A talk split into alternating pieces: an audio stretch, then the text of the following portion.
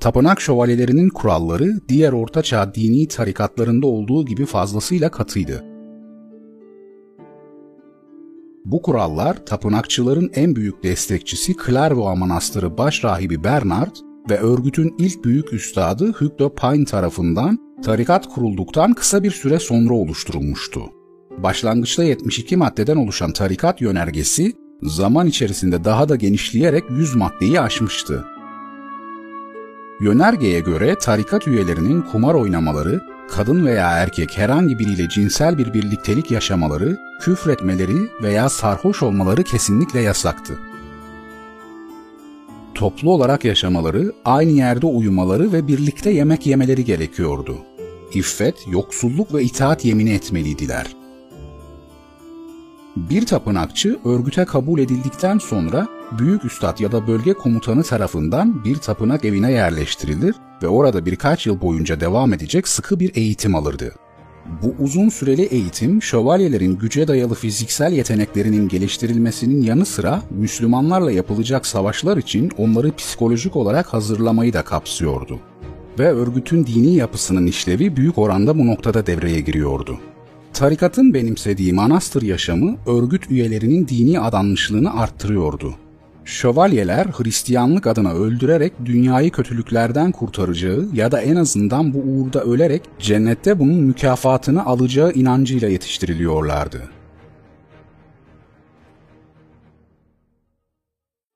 Barış zamanlarında üyelerin günlük yaşantısı, kendi aralarında düzenledikleri atlı turnuvaları ve savaş talimlerini saymazsak, Benedikten tarikatı keşişlerinden çok da farklı değildi.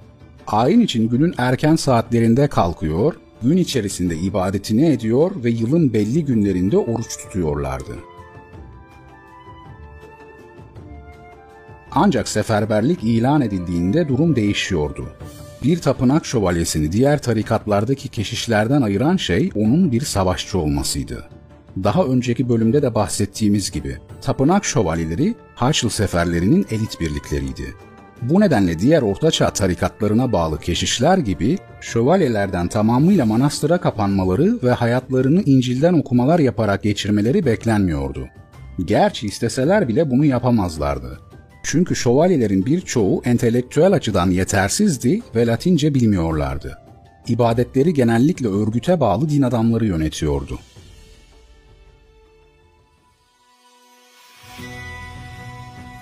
Tapınak şövalyeleri hiyerarşik olarak üç ayrı sınıftan oluşuyordu.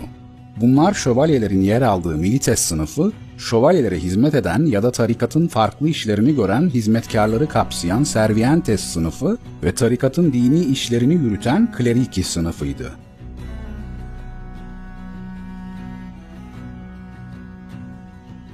Hiyerarşik olarak tepede bulunan şövalyeler genellikle soylu ailelerden gelen önemli adamlardı mal varlıklarının tamamını tarikata bağışlıyorlardı. Bu bağışlar bir önceki bölümde bahsettiğimiz diğer bağışlarla birlikte örgüte büyük bir mali kaynak ve zenginlik sağlıyordu. Şövalyelerin altında bulunan hizmetkarlar ise asil olmayan ailelerden gelen sıradan adamlardı. Bu grupta yer alan tarikat üyelerinin görev tanımları oldukça genişti Demirciler, inşaat işçileri, savaşçılar, temizlikçiler ve benzeri pek çok meslek grubuna dahil üyeler bu sınıftaydı. Demirciler silah ve zırh yapımı, inşaatçılar ise kale ve sur yapımı için oldukça önemliydiler. İçlerinden bir bölümü atlı süvariler olarak şövalyelerle birlikte savaşlara katılırdı. Savaşmak konusunda daha az yetenekli olanlar ise şövalyelerin silahlarını ya da kişisel eşyalarını taşımakla görevlendirilirdi. Ancak bu tarz işler için genellikle tarikat dışından geçici olarak kiralanan ve sequires adı verilen hizmetkarlar kullanılırdı. Din adamları sınıfına dahil olan üyeler ise ayin, ritüel gibi tarikatın dini işleriyle ilgilenir, bunun yanı sıra sağlık hizmetlerine bakarlardı. Kleriki sınıfı şövalyeler ve hizmetkarlar arasındaki hiyerarşik yapılanmanın dışında yer alıyorlardı. Milites ve Servientes sınıfları giydikleri kıyafetler sayesinde birbirlerinden ayırt edilebilirdi. Şövalyeler üzerine kırmızı haç işlenmiş beyaz bir kıyafet giyerken, Servientes sınıfına bağlı hizmetkarlar ise siyah ve kahverengi kıyafetler giyiyorlardı. Hiyerarşik açıdan tarikatın en tepesinde magister yani büyük üstad bulunuyordu. Bu ünvan başka bir askeri tarikat olan Hospitalier şövalyelerinden alınmıştı. Büyük üstad en basit ifadeyle tapınak şövalyelerinin lideriydi. Savaş ve ateşkes ilanında bulunmak, önemli atamalar yapmak, tarikat içinde herhangi bir makamda bulunan birini görevden almak ve örgüt adına diplomatik görüşmelerde bulunmak büyük üstadın sınırsız yetkilerinden yalnızca birkaçıydı. Büyük üstad tapınak şövalyeleri içerisinde tartışmasız bir otoriteye sahipti. Onun yanında ondan izinsiz kan dökmek, yemek yemek ve at yarıştırmak yasaktı. Diğer tapınak üyelerinden farklı olarak ölünceye kadar görevde kalırdı. Gittiği yerlerde kaleleri ve tapınak evlerini teftiş eder, ihtiyaç halinde bunlar arasında bir yardımlaşma ağı kurardı. Avrupa'dan Orta Doğu'ya örgütün tüm mali ve diplomatik işleri onun sorumluluğundaydı. Örgüt içinde ona bu işleri halletmesinde yardımcı olan en önemli birim ise Tapınak Meclisi'ydi.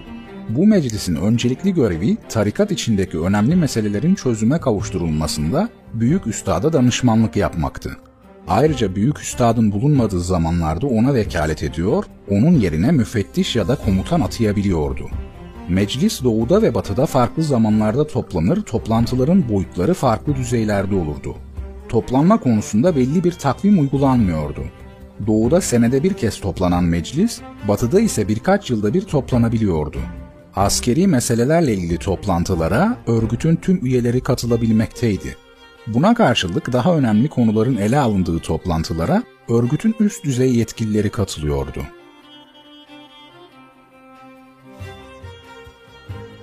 Tapınak şövalyelerinin hiyerarşik yapılanmasında büyük üstadın hemen altında sağ el adı verilen büyük komutan bulunurdu.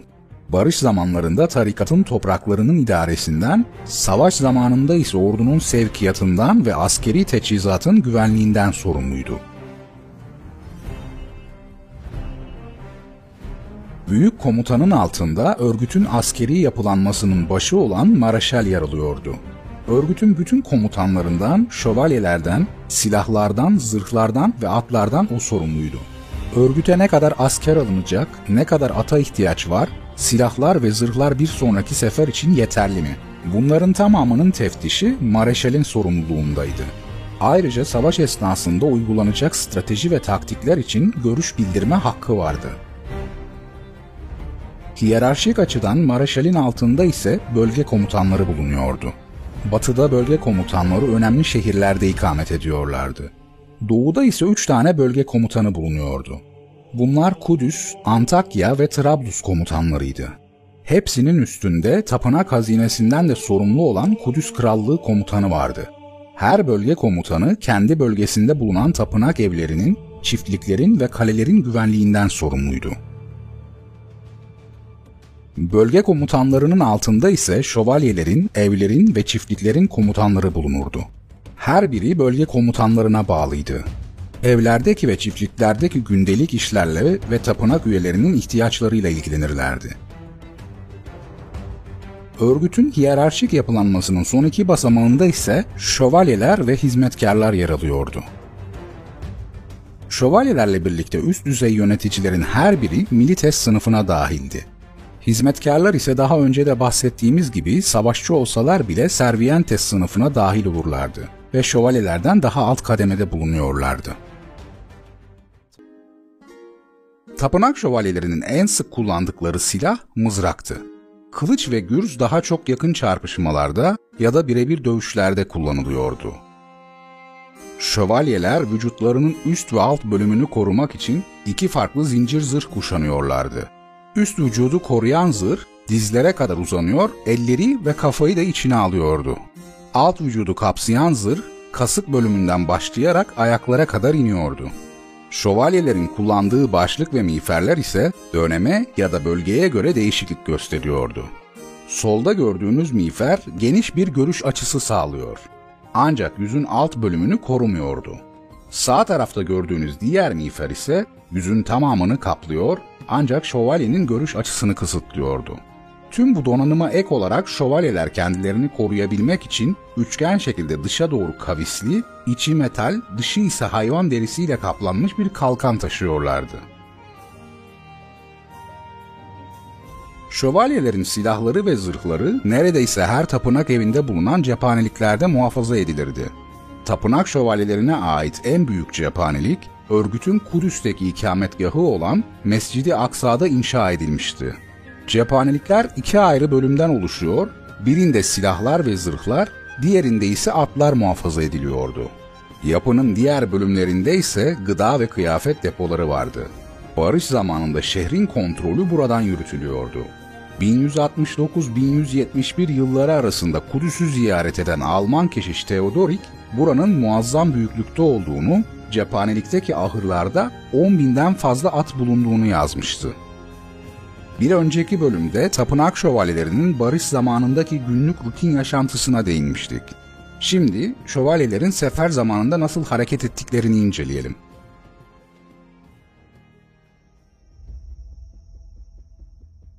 Tapınak şövalyeleri ordusu, süvariler ve piyadeler olmak üzere iki ayrı gruptan oluşuyordu. Süvariler sınıfında atlı şövalyeler, türkopoller ve çavuşlar yer alırken piyade sınıfı okçulardan balta ya da mızrak taşıyan yayalardan oluşuyordu. Ordunun vurucu gücü şövalyelerdi. Güçlü ve dirençliydiler. Savaş anında parçalanmaz bir bütün gibi görünüyorlardı. Modern tarihçilerin bir kısmı onları hareket eden kaleler olarak yorumluyor. Ancak tüm bu avantajlarına karşılık şövalyeler hız bakımından Arap ve Türk atlılar karşısında oldukça yavaş kalıyorlardı. Hafif süvarilerden oluşan Müslüman ordularının manevra kabiliyeti çok yüksekti ve savaş anında hızlı bir şekilde yeniden mevzilenerek pozisyon üstünlüğü alabiliyorlardı. İşte bu noktada tapınak şövalyeleri ordusunda yer alan Türkopoller için bir parantez açmak gerekiyor. Çünkü şövalyelerin hız açığını hafif donanımlı bu suvari birlikleri kapatıyordu. Türkopoller Haçlılar bölgeye gelmeden önce Bizans İmparatorluğu ordusu bünyesinde yer alan anne ve babalarından biri Türk, biri Yunan olan hafif süvari birlikleriydi. Tapınak şövalyeleri içerisinde yer alan Türkopoller genellikle bölgedeki Hristiyan Türklerden seçiliyordu.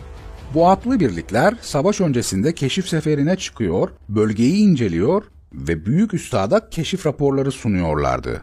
Bu yüzden büyük üstadın yanında daima bir Türkopol tercümanı bulunurdu. Sefer ve savaş anında komuta büyük üstadta olurdu. Onun yokluğunda ise orduyu Maraşal idare ederdi. Savaş meclisinde bir önceki bölümde ele aldığımız Sail, diğer bölge komutanları, sancaktar ve Türkopol komutanı bulunurdu. Kamp alanında ya da savaş esnasında uygulanacak bütün plan, savaş meclisi tarafından belirlenir ve komutanlar tarafından icra edilirdi. Seferberlik ilan edildikten sonra bir tapınakçı, karargahtan ancak merkezden çalınacak hareket çanını duyabilecek kadar uzaklaşabilirdi. Ordu hareket etmeden önce Türkopollerin getirdiği keşif raporları detaylı bir şekilde incelenir ve rota buna göre belirlenirdi.